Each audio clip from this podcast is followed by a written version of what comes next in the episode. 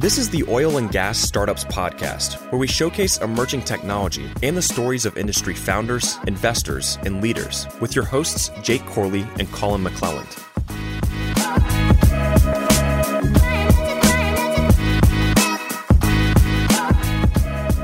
What's going on, guys? Welcome back to another episode of the Oil and Gas Startups Podcast. I have no clue what episode we're on, but that's fine. What's up, Colin? What's going on, Jake? Oh, not much. Do we have any good news before we hop into the show? I don't know about any good news, but I mean, things are going good. We got NAPE this week. So by the time this episode's out, that'll be past. So it's going to be a busy week for us. I got a review that I can go ahead and, and read. Cool. Kind of short list for the news today. This is from Brandon Glenn. He said, I love the podcast. I saw your YouTube video and you mentioned posting some content about the well work over in Oklahoma. I'm interested in learning more about where I could view those videos. So if you haven't already, you can go find us on YouTube or Facebook. Our handle on both of those platforms is Digital Wildcatters.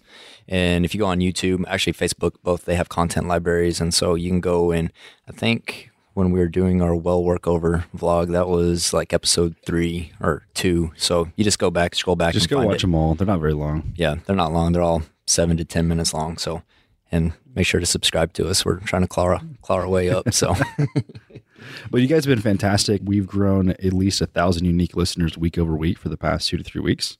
So we're closing in on 8,000 unique people like you. So thank you guys so much for supporting the show. If you love what we're doing, please leave a review. That helps us with the algorithm for Apple, Spotify, Google Play, that kind of stuff. I think that's it. yeah. Cool. What, we- what we got today, man? What are we doing? So we've got with us Alex Robart, CEO of Ambyint. What's going on, man? How you doing? Pretty good. Thanks for joining us. So you're in from uh, you said Calgary, right? Well, I just relocated from Calgary, where I'd been full time for the last year and a half. Just relocated back down to Houston. Now splitting my time, you know, weekdays every other week, basically up in Calgary. It's a little bit of a weather difference, isn't it?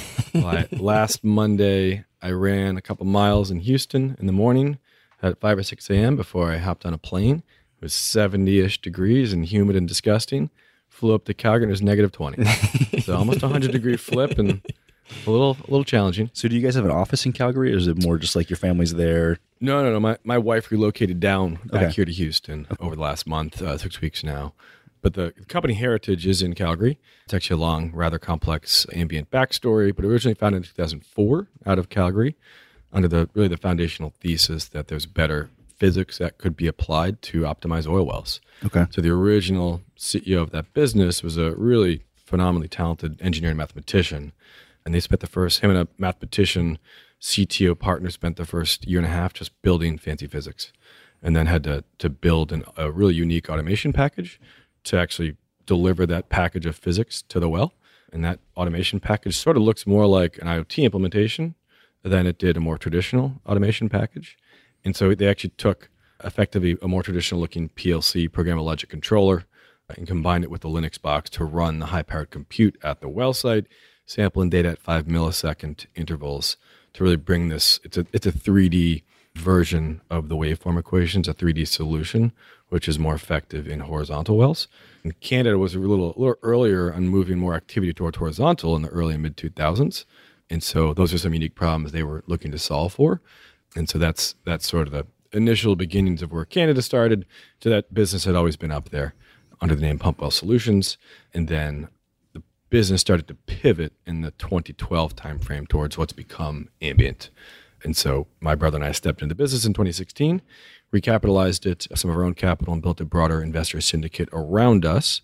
And we closed a big round of financing, a, a Series A, in July of 17 with a syndicate of investors that included us under our entity called Unconventional Capital, Mercury Fund out of Houston. The two of us are sort of the co-leads on the deal, and then GE Ventures, Equinor Technology Ventures, formerly Statoil, and then Cottonwood Venture Partners, who's a newish oil field data and software focused fund out of Houston.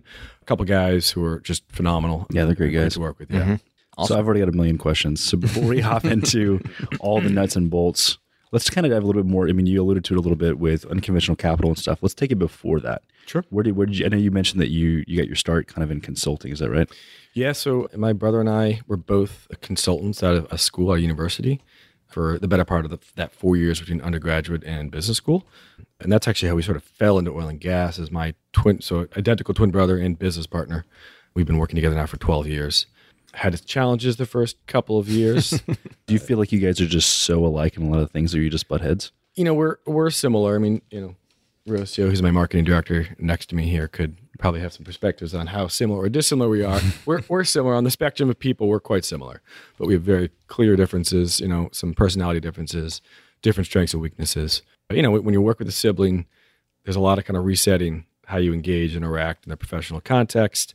Learning patience was the key for us. So, fortunately, my mom was a social worker growing up, and so we were pretty good about being able to step back when conflict was you know, erupting over and over again that first couple of years and you know having a bit of an intervention and kind of resetting our, our expectations and how we engage with each other. So at this point it works phenomenally. As you guys know you know being a solo entrepreneur is really hard. It's a lonely road. And so mm-hmm. having a partner you can work with you know go through that emotional challenging journey is is really important. And having an identical twin brother who you, you know intimate trust is always there and is never going to to go away it's really been a built-in advantage for us Absolutely. Yeah, I can see that being a challenge. Yeah. You know, it's already you already have the complications that come in, you know, being spouses and butting heads and then once you go into business together, you know, it can be taxing on a on a relationship. So you kind of have to reset and figure out, okay, how do we move forward in in a business relationship as well. Yeah, so and you know, not hold grudges and put the past. You know, Chris and I, every once in a while, we'll still bicker about something, but you know, within 20 seconds after we move on, like it's it's in the past, it's good. We're moving forward, and that's awesome. others don't always interpret the situation as as it is, but uh, it's our process and actually works quite well for us. So what were you guys consulting on? We were both kind of traditional management or strategy consultants at Booz, doing a range of work from a lot of automotive in Detroit, actually, with the restructuring Delphi, GM, uh, Boeing in Seattle, Coca Cola in Atlanta, some work internationally in Egypt for a few months with the Minister of Finance. And so kind of all over the place. And Chris was doing more economic consulting work, mostly focused on, on energy midstream and some electricity transmission work. And then he moved to the Middle East, to Bahrain and Saudi Arabia for about a year, and working with more of a strategy consulting group who was doing a bunch of work with Aramco, with Aramco Special Projects Group. Aramco is really the primary source of managerial talent across Saudi Arabia. And so any high profile project by some prince, typically it's, it's handed to Aramco to run. And so he was running a bunch of projects, those folks. One was an industrial divers- diversification project. Another was actually a higher education strategy for the country of Saudi Arabia. And so kind of all over the all over the board. And during his time there, we met an individual who he spent you know two months in a conference room working with, who ended up being our future business partner in one of our really our first company in oil and gas. And that was a market research and data and consulting shop. And that was called PacWest Consulting Partners. We built that up over the course of we kind of sort of pivoted that business a little bit to launch the research and data business to complement just a few guys doing some consulting work. We sort of reconstituted it with just the three of us, Chris and I, plus that third partner, Nilesh, who was sort of the original founder of that business. And, you know, we built out the research and data practice, and then kept on growing the consulting practice. And they're really complementary businesses. It's sort of mm-hmm. a proven model for for strategy consultants who don't have any real skills per se to take that that skill set, that analysis skill set into a market research, like corporate executive board, advisory board at a DC, notable firms built by ex McKinsey consultants actually, which have been quite successful. And so we built that business for the next four years from there and sold it to IHS in November of 2014, just about a week before oil price crashed. Oh wow. Great timing. Impeccable Timing is timing, huh? everything in this business. Uh, Definitely. and we, we ran a clean process, did it quickly, and didn't get greedy, and played in our favor. Awesome. So that at that point, once you guys exited out of that business, did you take take the earnings from that acquisition and then start unconventional capital? Is that how you bridged over? Correct. So we both did a little bit of time with IHS uh, after the acquisition, a little under a year each. You know, integration, taking care of our people, you know, helping that transition process, and then stepped away. Took some time off. I took a little sabbatical for a few months. Lived in Amsterdam, traveled Europe for the better part of four months, and Very cool. you know, recharged the batteries with a lot of books. And Chris got married, did all that fun stuff, and then we we got back to the market in I guess it was fall of 2016, fall of 15 maybe. During that time, did you feel like you had any like, like almost like this existential crisis? Like you'd built something and you had sold it off. We'd experienced something low key recently, to where it's like kind of like back to the drawing board. Like, what do we, what do we do next? Yeah. Right. No, it's, I'd had many entrepreneurs tell me ahead of time that it's a very uniquely emotional process selling your first company. But you know, nothing anyone explains to you can prepare you for it, and that was absolutely the case for me. And so it was a very strange emotional process. And took me a little bit of time to kind of recognize it and like begin to actually kind of disconnect from it, emotionally disengage from it. But I, I also had a very unique set of circumstances. Right before we closed the transaction with IHS, I actually was in India. I lived in India previously, doing some consulting work out there in, in Delhi, India, uh, working with Cairn Energy India out of Gurgaon from uh, 2009 to 2010. Chris was out there as well for the better part of a year. I would go back regularly because I don't know if you guys are familiar with guar. Guar is, a, is a bean, which is a, a really effective thickening agent, which is really the primary gelling agent input into hydraulic fracturing chemistry. Mm-hmm. Any any gelled or cross-linked job, it's guar, which is the thickening agent, the gelling agent that's used in those jobs. Okay. And the vast majority of guar comes from India, primarily from Rajasthan and Haryana, India. And so when guar started becoming a supply chain constraint in the world of frac, as frac activity transitioned from gas to oil, and therefore frac chemistry was shifting to the gelled cross-linked formulas, guar demand spiked.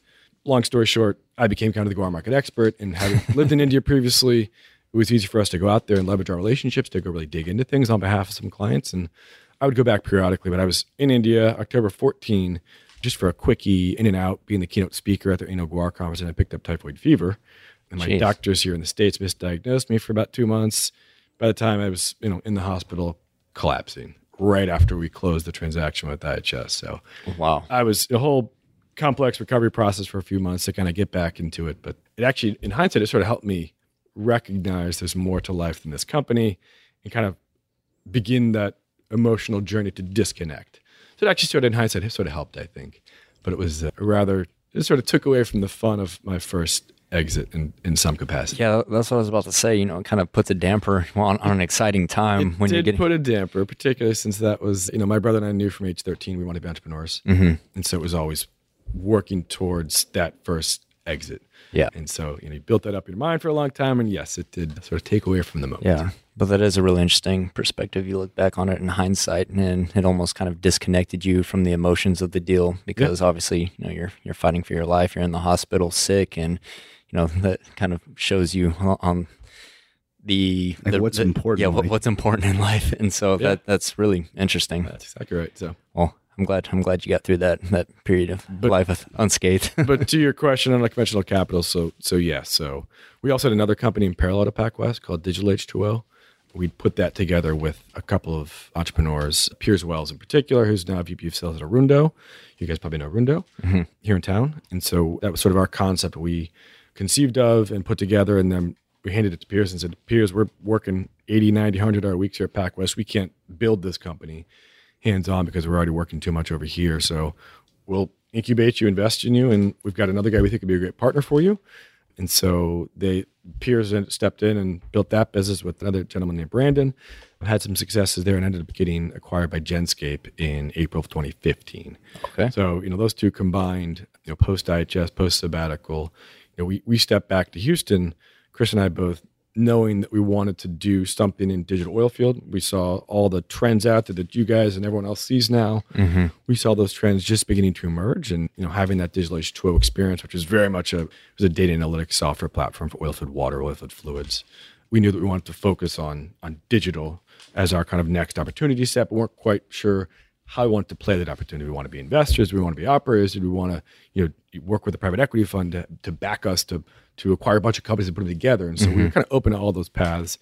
So unconventional capital is really our our tool to sort of get out there and get back in the market, really dive in and build a network. And you know, we we made a handful of investments in mostly seed stage oilfield tech companies. So a couple of notable ones: uh, Waterlens, which is an oilfield water quality testing hardware and software solution.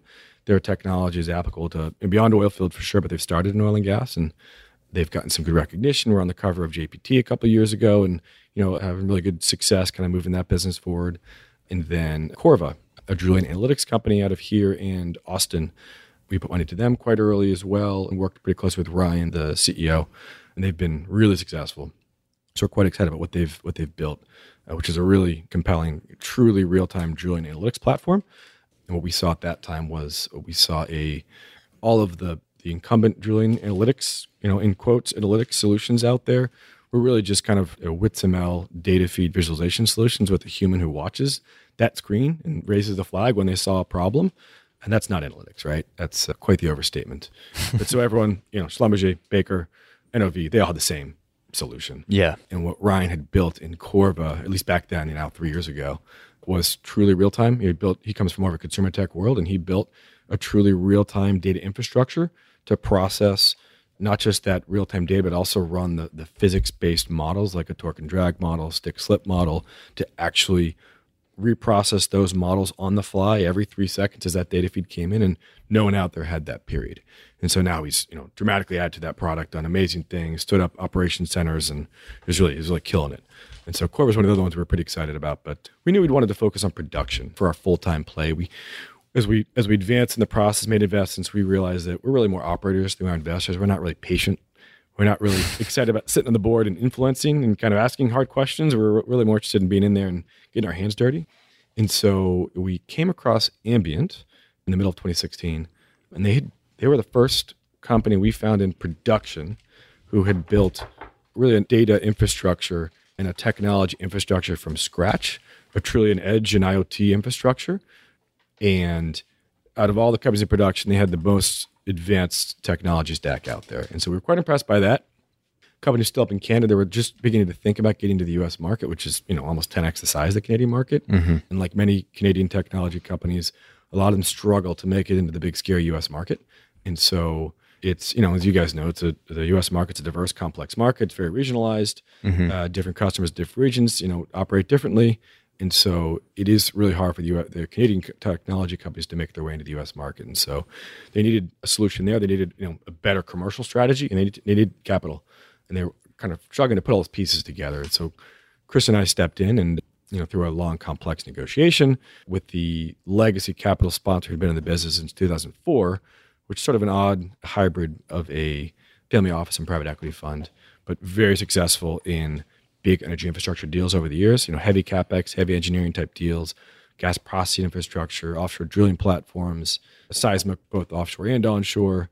Uh, their big deal now is the Northwest Refinery is their project, their first greenfield refinery in Alberta, and I think about 40 years near Edmonton. And so we partnered with those guys to kind of step in, and also a key part of the deal was we had to step in and take over operational control. Mm-hmm. So were you guys did you guys when you came across Ambyint like were you on the hunt let's say hey let's find let's find a technology a startup or a company that kind of fits these parameters that we can work ourselves in as the operators and take over or did you just happen to come across Ambyint you know in due diligence process from an investment standpoint and say hey this looks like a company that we could provide more value to than just investing capital yeah by that time we were sort of on the hunt we played with the idea of being investors but you know we ultimately decided that we don't have the patience for investing. Mm-hmm. We're much more hands on, and so we we're, we are looking for the right opportunity in production, the right company with the right technology, going to have the right opportunity.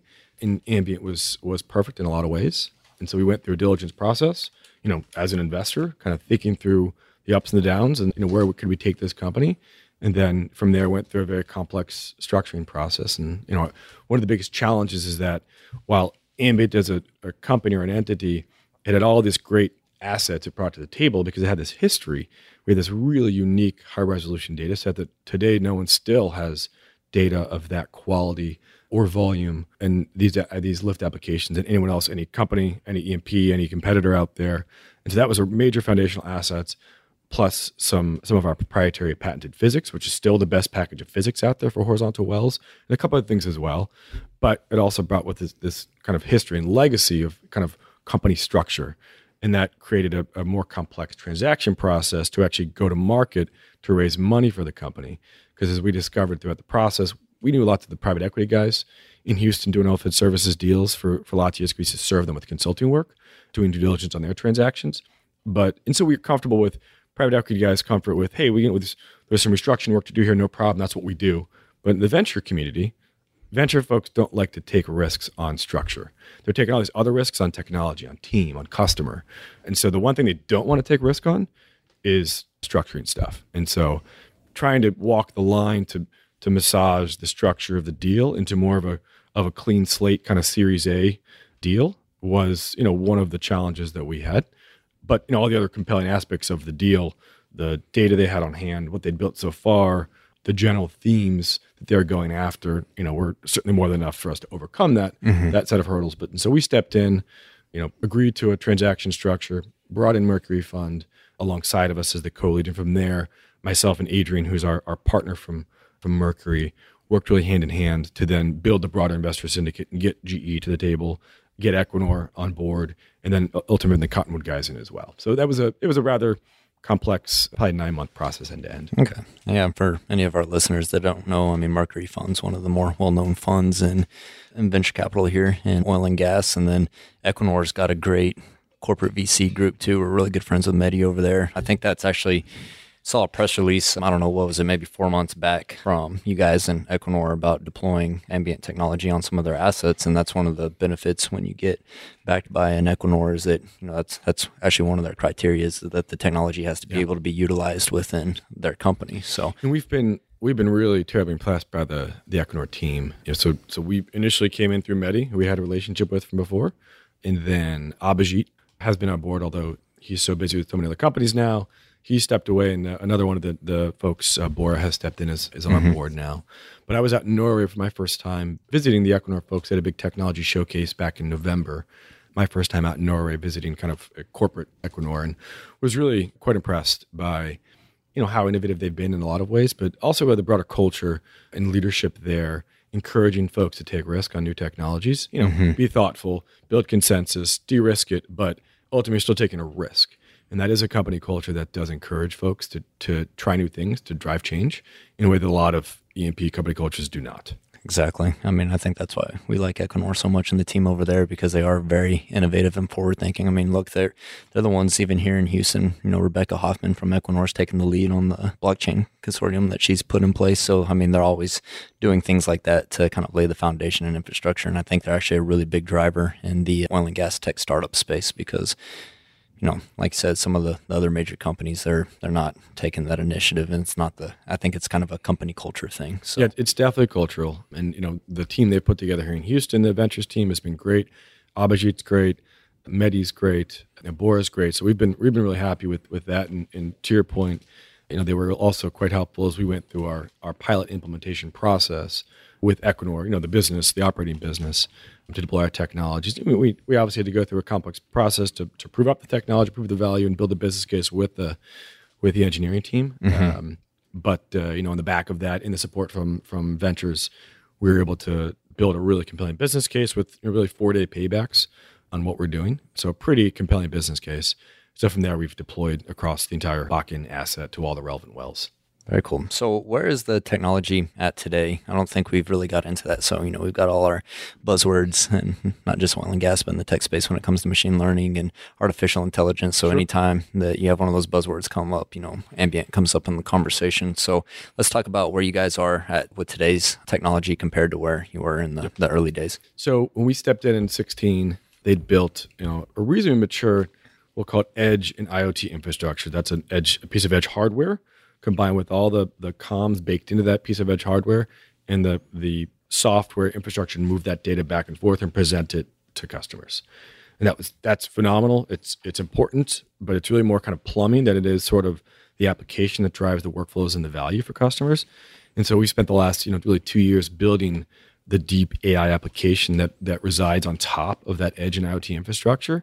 And so, you know, we're we're focused on production. So you know, artificial lift is the core of production. So we're an artificial lift automation, optimization, and advanced analytics play. Also, you know, advancing over time to serve the entire producing well pad and all the production equipment out there. But you know, what we do is we use our edge hardware and it combined with our IoT infrastructure to deliver these deep applications that serves the different lift types out there. We've got a, a heritage as a company in rod pump with a really unique data set there. And have some really deep expertise in serving that particular lift type, which is roughly half the North American installed base. Okay. But over the last you know six months, we've started working with customers to begin to move beyond our rod pump kind of really strong depth there, but also take on other lift types. And so we're, we're working right now on with a handful of notable customers on building applications to serve a couple of the lift types here, which we're super excited about.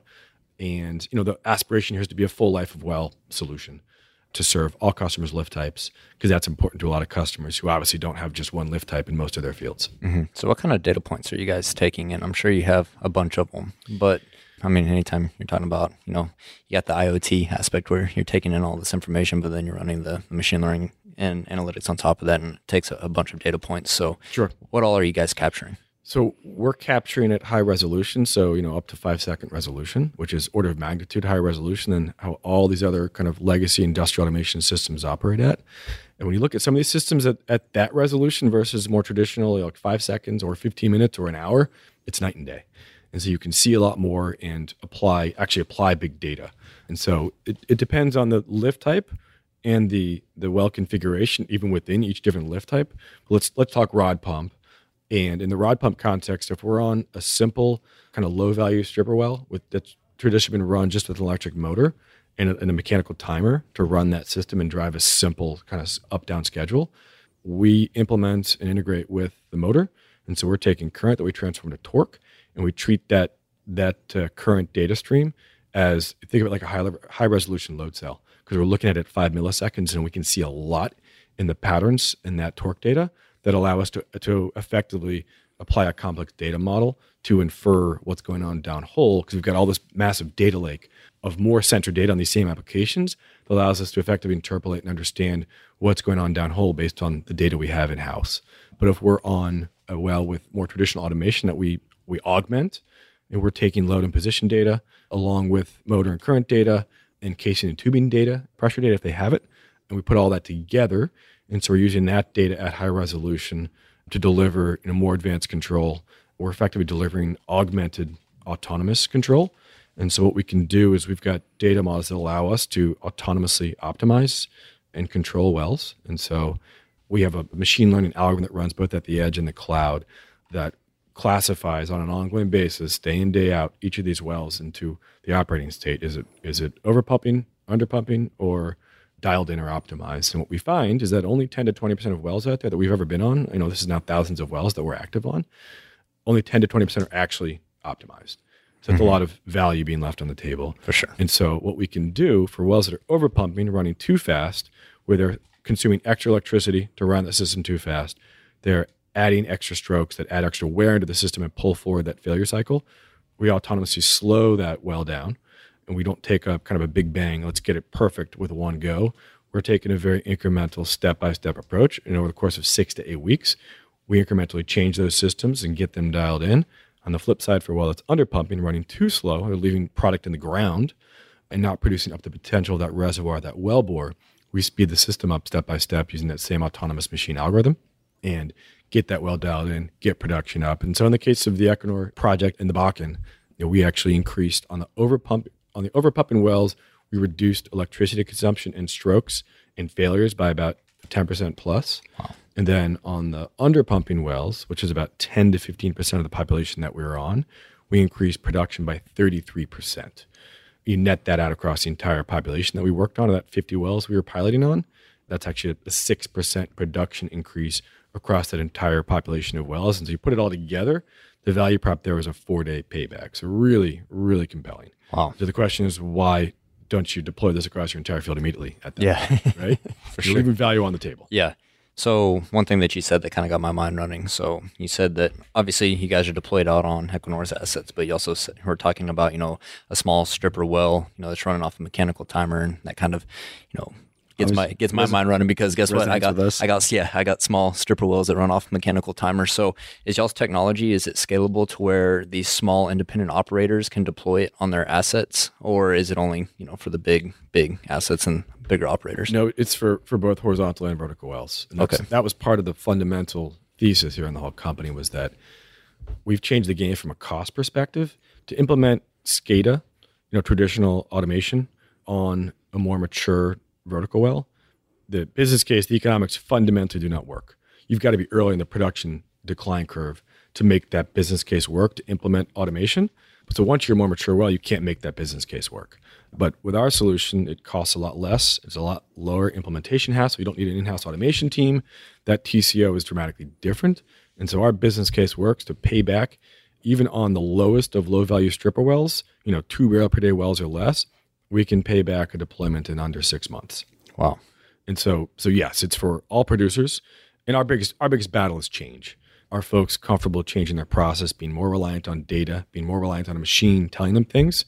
To reduce well site visits and spend less time traveling to that well site. Man, you guys Yeah. are having to travel up to Oklahoma, I believe it is. Yep. Yep. All the way, Um, all the way up to Pawnee County. Probably this of- probably this weekend. that's, a, that's a lot of time and energy For and sure. cost to do that. For sure. It's obviously a different equation if someone's got a team who's you know r- local there, Mhm. but you know we could deploy on top of your wells very quickly and easily, and increase production, reduce failures, reduce downtime, and let you see that system remotely and accept recommendations or flip that to an autonomous operating mode where that system is going to manage and optimize itself. So do you guys run off of, you know, not to get too much into in the pricing and sales, but how is y'all's model structured? You know, because you have physical hardware and implementation that goes into that, but do you guys run off of a SaaS model plus, you know, just fees for implementation of the hardware? Or Yeah, it's, it's a it's a hardware enabled SaaS model. Think about it that way. Okay. Increasingly, as we're doing you know more and more big expansion deals with customers, more customers are choosing to capitalize the entire thing for multiple years at a time, which that's great for us. We like that, Mm-hmm. and you know we we're finding particularly you know both large and small E&Ps like the ongoing opex that SaaS you know monthly or quarterly or annual SaaS fees represent, and so customers are increasingly asking us to capitalize the entire thing and just pay for you know hardware plus one year or hardware plus hardware plus multiple years all at once. Got you. How is that logistics wise for you guys having to install that equipment on all of these, you know, different assets across the United States? Is it, you know, do you have teams based in all the major plays or how do you guys handle this logistically? So we've got a network of partners that handles most of our Okay. installation work. Okay. You know, our our aspiration as a business is not to be in the E&I field installation game. Mm-hmm. There's lots of folks who are great at that. Requires a field footprint and presence. Know, we want to be focused on what we do best, which is these unique software-enabled devices, along with all the comms and software AI that flow from that. And so, uh, some of our customers choose to install themselves, and we do a rather quick training. We can we can deploy and install in, in 20 minutes or less, uh, Oh, wow. and go live with comms in 20 minutes or less Okay. which compared to traditional automation is night and day. So traditional automation, it's usually a day installation process Mm-hmm. or two days to get that system wired in and, and up and running with power. then it's another day or two to get comms going. Well, we changed that dramatically, and you can go live with, with 20 minutes. So the installation is so much easier. And so we just kicked off a pilot, what, last week in Eagle Ford with a, a rather large North American onshore player. Okay. And we did 75 units in three days. Wow. So It's Yeah. How do you guys how do you guys solve the comms issue with obviously most wells are in complete remote locations. I don't have cell phone reception for about a 45 minute radius of where our wells are at. Right, exactly. And so traditionally, E&Ps have built their own comms, have become comms companies, and you know they're maybe not the best comms companies in some cases, and it's expensive to build all infrastructure. So it's also again back to traditional automation. It's tough to make that business case work, except in your your, your highest value wells. So we've got satellite or LTE or Wi-Fi if a customer has Wi-Fi or or IP radio based capabilities built into our hardware. And so if the customer does happen to have comms we can piggyback on top of, great. But if they don't, which is more often the case than not, particularly for, for the vertical wells, for the newer horizontal wells or folks are focused on their growth assets, it's more often we'll see comms and we'll have that conversation about mm-hmm. piggybacking on customer comms. But more often than not, I mean, you, you- you're exactly right. There is limited comms at best in most of these these assets, and so that's where we're doing some very unique things with low bandwidth comms baked into our hardware, where we can go live with comms in literally 20 minutes through that installation process, and it's a quick go to the app and you're you're live with data flowing. And so satellite's sort of been our, our default backhauling solution, where we know that we can get comms anywhere in the entire world. We can go to Antarctica. We can go to, we're live in Chile, for instance. We're live in Egypt. We're about to go live in a number of other international countries here over the next couple months here. And we can go live anywhere without problems, without having to deal with, you know, is my LTE or my cell tower nearby? We walk away from that game of satellite, but satellite costs more. And so where LTE is available, we're working with LTE. We can deliver higher resolution data for a bit more of attractive price. But uh, you know where we have higher bandwidth comms like Wi-Fi from customers, that's great because we can move a lot more data into the customer system and deliver more from an, from an analytics perspective.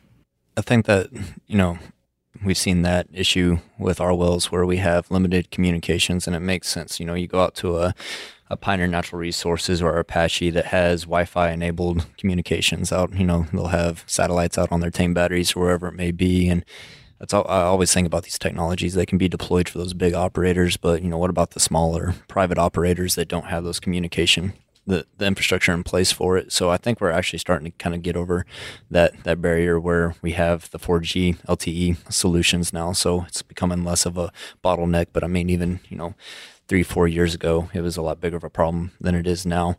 So what are you guys kind of seeing in the market? You know, you said that it the obviously the value proposition makes a lot of sense. The economics make a lot of sense. You said it's more of a cultural, just kind of accepting a new way of doing something.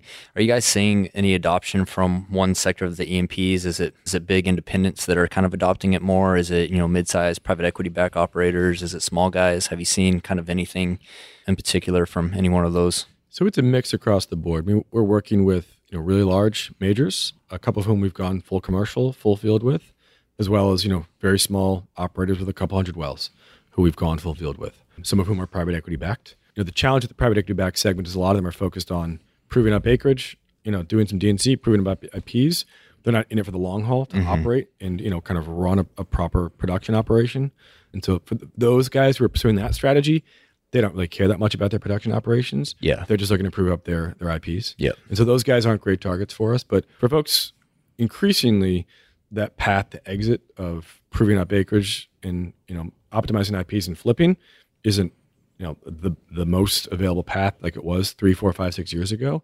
So increasingly, folks are I think coming to the realization they've got to be a low cost producer, mm-hmm. build a little bit of scale in that operation, and then you know their neighbors will, will acquire them over time. And so for those folks who who are approaching it that way, we're a great solution for those guys. Otherwise, they've got to build an in-house automation team, which is a whole bunch of bodies and a whole bunch of burn. Mm-hmm. We can do it with a lot less from an automation team perspective to deliver a phenomenal solution that's well beyond what any E&P has built to date or you know a, a small E&P in particular couldn't build. The numbers seem to make i mean almost too much sense. So what, what do you guys see on the on the objections? Like what is the most common like no we're this is going to save us too much money. No this is going to be too optimal. Well i think that you guys have probably seen this little cartoon of it's like it's a new york cartoon of a couple stone men you know, moving some rocks. And then in the background, there's a couple guys who have, you know, come up with a cart with a wheel. Mm-hmm. moving the rocks that way. And the, you know, the little line is, you know, we're too busy, too to, busy. to think about yeah. this, this new crazy one. stuff, yeah. right? Yeah. And I think that's the perfectly appropriate kind of message, which is we're so busy with manual stuff. Like we could never, we can't even take on new projects right now. Yeah. um, so that's that's a big part of it, right? For sure. Getting folks mind share and prioritization to, to do new stuff, but it also take leadership. I mean, we talk a lot about it takes someone it in the middle and towards the top who's committed to driving change, and that doesn't say that doesn't mean just saying new technology is cool. Let's do some cool projects. Mm-hmm. That's you know a commitment to communicating or over communicating with your team and having the discipline as an organization to say, guys, we're doing this because this makes sense for the business. It's going to require all of us to change how we do our day to day operation, but this is the right thing for the business. And if you're not on board, then sorry, you should maybe find somewhere else to work. Mm-hmm. And so it does take a little bit of that change and that leadership. And so that's a that's a big part of it. I think that the challenge becomes I mean, thinking obviously with us being operators now, but thinking towards the future as we grow and as we scale and the amount of exposure that we have to the newest technologies in this space, it's almost like I, I think of it kind of like in a in a software development sprint kind of thing. Like how often do you go back to the drawing board and say we need to completely redo all of this because some new technology is there versus focused on what we know would get us from zero to 100 with existing technologies like you, do you get what i'm saying to like where you're always kind of going back and like Reassessing. refactoring and, yeah. and like you, you get caught up in this hamster wheel of always putting in new technology but you always feel like it can make such a huge change so maybe there's, there's a balance there right yeah there's you know i've got to run day-to-day operations and run it well and execute well versus how do I add improvements? And you really do need a couple people who are focused on how do I drive those improvements through my my process. Yeah. And not many E&Ps, you know, have the the wherewithal at all times. You got to get the right combination of people who's you know ready to drive that change. And that's why I do think, you know, people like us, there's plenty of other companies like us doing cool things out there in the space that you guys are talking to lots of them, right? But without the the pressure that 2014 and oil prices crashing and a lot more young people stepping up as older folks kind of took packages and left industry, uh, that change, that crew change that you know has happened largely now was really a necessary part of the equation to bring a new set of openness to new technologies that can enable better processes that can enable a better lower cost operating model that's been kind of one of the fundamentals you know, i don't think we could have done what we're doing today five to seven years ago Mm-hmm. because the, the the openness to change was not there. Yeah. I think we've heard those exact same words on the last five episodes. I don't want to beat Oh, a yeah. dead horse, but what's actually cool that Jake and I were talking about the other day is that, you know, we used to kind of think that we were in this little bubble, like, oh, you know, the industry's so resistant to change. And you start thinking that you're the one battling these problems by yourselves. But we've seen it more and more from every startup and technology that comes on our podcast. Everyone says the same exact thing. And so it's, you know, kind of nice to know like, okay, this is an industry wide problem that everybody's dealing with, but everyone has said the same exact thing that the commodity prices being in a downturn and the great crew change is really kind of, it's been the perfect storm for new technologies to start kind of penetrating the market. So I think, like you said, it was kind of a breeding ground for innovation. I think a lot of the operators realized that they need to become more low cost operators instead of maybe always drilling a new well is not the most economical. But Yep. a, a lot of it, a lot of it comes down. and Alex touched base on this. A lot of it comes down to the E&P's strategy and and what their Yeah. end game is. You know, not every private equity backed operator is in growth mode. They're just looking to prove prove up a reservoir and, and flip that asset. But then you start to think, I like I think about this all the time. I'm like, well, if you were to utilize new technology and you had that deployed on your asset, that increase the value of that asset in my mind. So shouldn't that drive a higher valuation price for your asset? But you know, it's a, a topic for another time. We've But tried making that same case as well. okay, so you, you tried making that case. and you you say it like it hasn't worked out too well for you, but a I, few I folks, it. it's it's piqued their interest. Mhm. But look, if they're if they're focused on a particular strategy and operating model, that's what they're going to focus on. Yeah. Yeah. And I mean, it, it is hard too because, you know, you, you think about it, you've got this strategy, the operating team, the management team knows that if they just keep doing things the way that they're, they're going to do it, you know, they can provide that, that multiple return that they're looking for or the IRR that they're desired. So they're, they're not really incentivized to deploy new technology because it doesn't really benefit them. So, you know, it is, it is kind of a hard case to make for some teams like that, but everyone's situation's different. And, you know, when you get on with some of the bigger operators that are looking for that growth and, you know, not just the growth, but also looking to make their current assets more efficient. I think that's kind of the sweet spot of the E&Ps that you, you'll be looking for as a tech startup. Absolutely. Uh, so kind of, kind of go a little bit further back in our conversation. We we had always talked about that, like you know, we, we want to do all this stuff, and then maybe eventually we we want to be VCs, right? And then I think we kind of had this realization that perhaps as operators, like as you know, as entrepreneurs, we just have a little bit too much empathy to where we necessarily wouldn't be the greatest VCs and possibly make emotional bad decisions. Do you think that operators make good VCs? Or is that too much of a blanket statement? Uh, Does it, is I it think kind of, mo- if you look at all the big investors out there, most of them have been successful entrepreneurs and operators before they've transitioned into be a venture capitalist. And part of that's simply financial. And to be a VC, you have to put your own capital into it as the GP. Mm-hmm. And so most of them, you know, they they put a bunch, they make a bunch of money. They say, "Hey, I'm really, I seem to be pretty good at this. Maybe I'll be pretty good at judging some of these companies and picking the right bets because I've been in those shoes before." And you know, transition from operator and successful entrepreneur into venture capitalist. My viewpoint always was that I'd much rather take money from a venture capitalist who had experience as an operator, could understand the problems that I, as an entrepreneur, was going through. I could sympathize. Right. yeah. Someone who came more from a finance background and migrated into venture. I always, I always struggle with that, with that profile or persona of, of venture, because I, I just don't think they have ever really worked through those challenges that being an entrepreneur presents. Mm-hmm, For sure. Yeah. I mean, you've seen here in the last, I don't know, two months or so, a few different accelerators pop up in the oil and gas tech space. And Jake and I have been talking about this for the past couple of years. You know, like, hey, we have the, the connections to capital, we have a lot of experience in this space. We could start up an accelerator. But at the same time, I think that we kind of step back and realize that, hey, this isn't really what we want to be doing right now. An accelerator is not actually a great business model. yeah, I, I agree. Why let's, let's, Com- let's talk about that. Yeah. why, y Combinator makes money because they have they dominate Silicon Valley early mm-hmm. stage incubator game, but For those who Sure. don't know, that's kind of like the top tier, tier one accelerator kind of in the, in the mm-hmm. VC game. Right. So they dominate Silicon Valley in the consumer tech space, right? They're it. You've got to go through Y Combinator effectively, right? But their game is the fund that sits on top of that incubator because they get right of first refusal on all the companies that go through their program. Now, in contrast, Techstars has, you know, they couldn't play the same game that you know, the, the economies of scale, that Y Combinator has created by dominating consumer tech out of Silicon Valley from an incubator perspective, they couldn't compete there. Y Combinator occupies that space already. So Techstars came up with their own unique kind of spin. And they've actually gone out there and, and put together industry or sort of the- thematic focused incubators, you know, starting with Boulder and then migrating. So we've got Techstars Energy now out of Norway. But the way that they make the business model more attractive is they actually bring industry players in to help fund the cost of that incubator. And so in the case of Techstars, Equinor is a big sponsor and is paying some of that money. They've got a mobility focused cluster out of Detroit.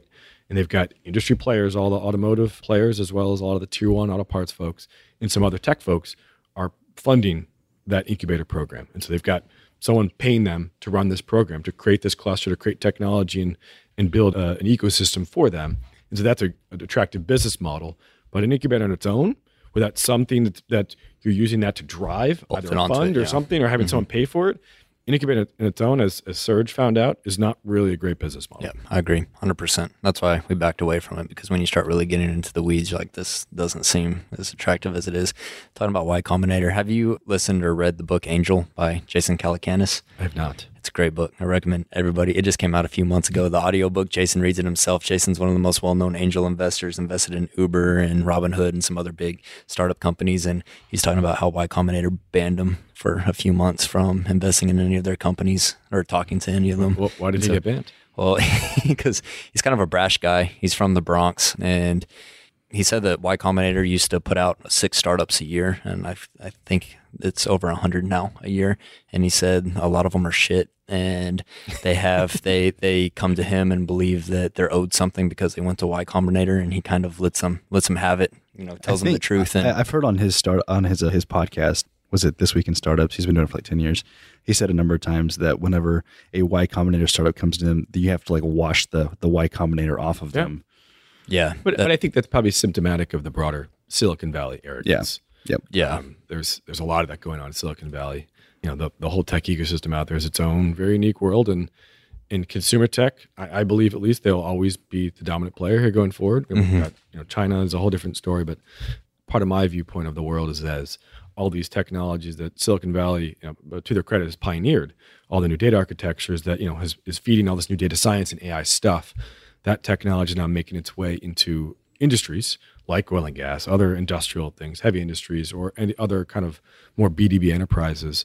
And in those selling it to those businesses and building product for those industries requires much more customer intimacy mm-hmm. than you can get by just being in your bubble in Silicon Valley. Yeah. And so I do believe that that combined with the fact that Silicon Valley, New York City, all the tier one cities out there across the US are just too damn expensive for folks to live in anymore.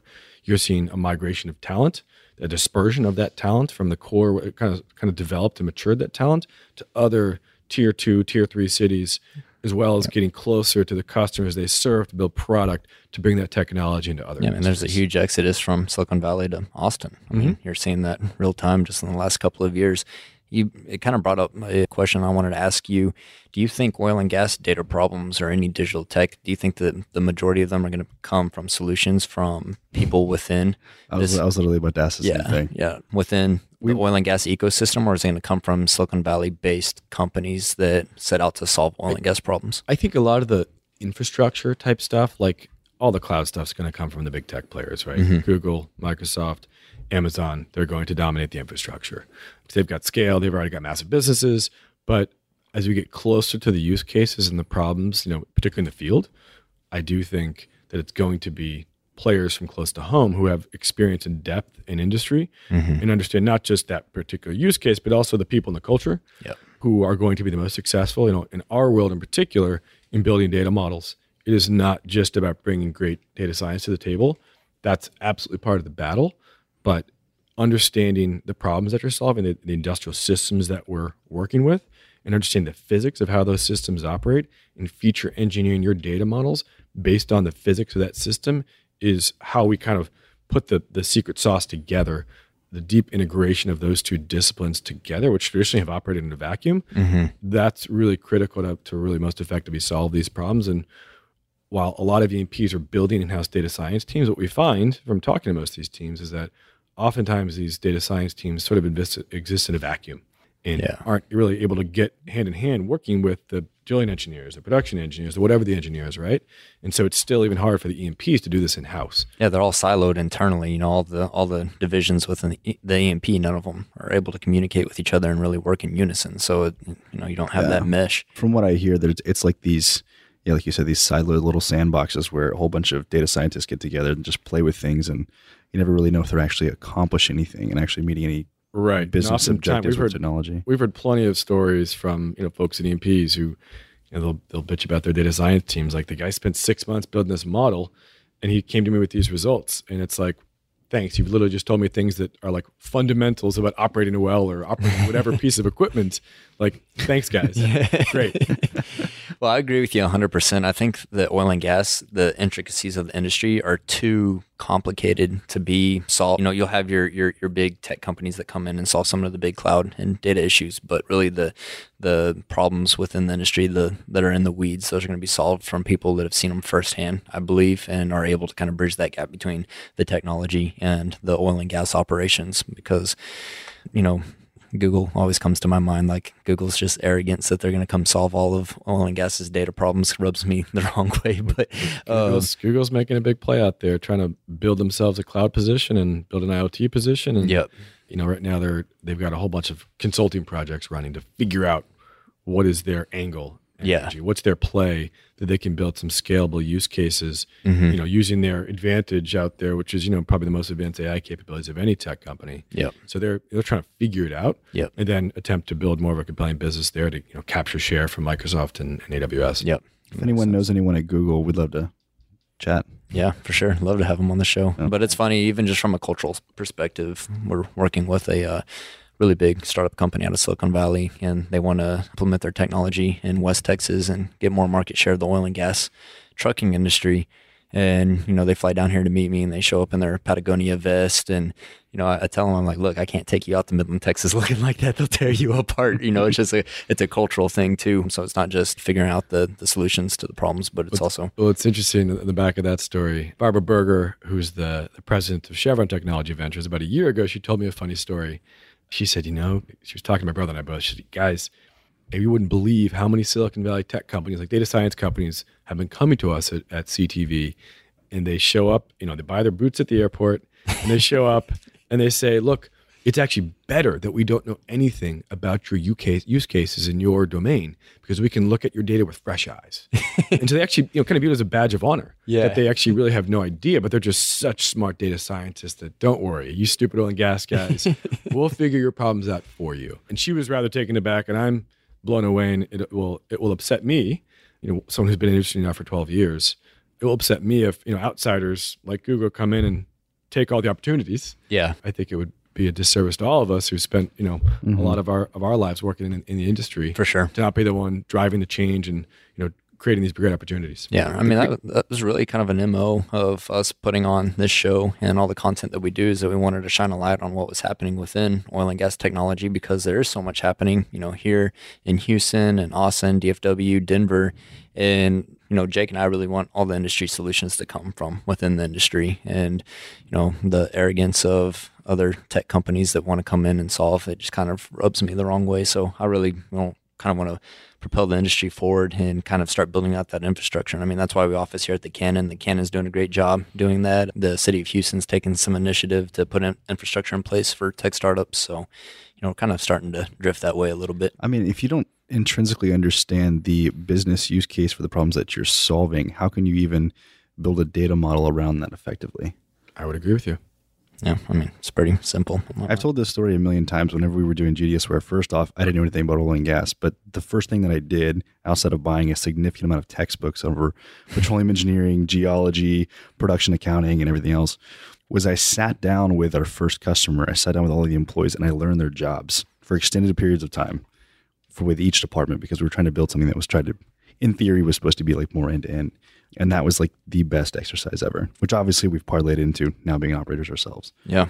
So Well, Alex, before we wrap up this episode, I always ask people, this would be interesting to get your take because you're a multiple time entrepreneur. Do you have any advice for aspiring entrepreneurs or founders, especially in the oil and gas tech space, that really kind of sticks out to you from your journey?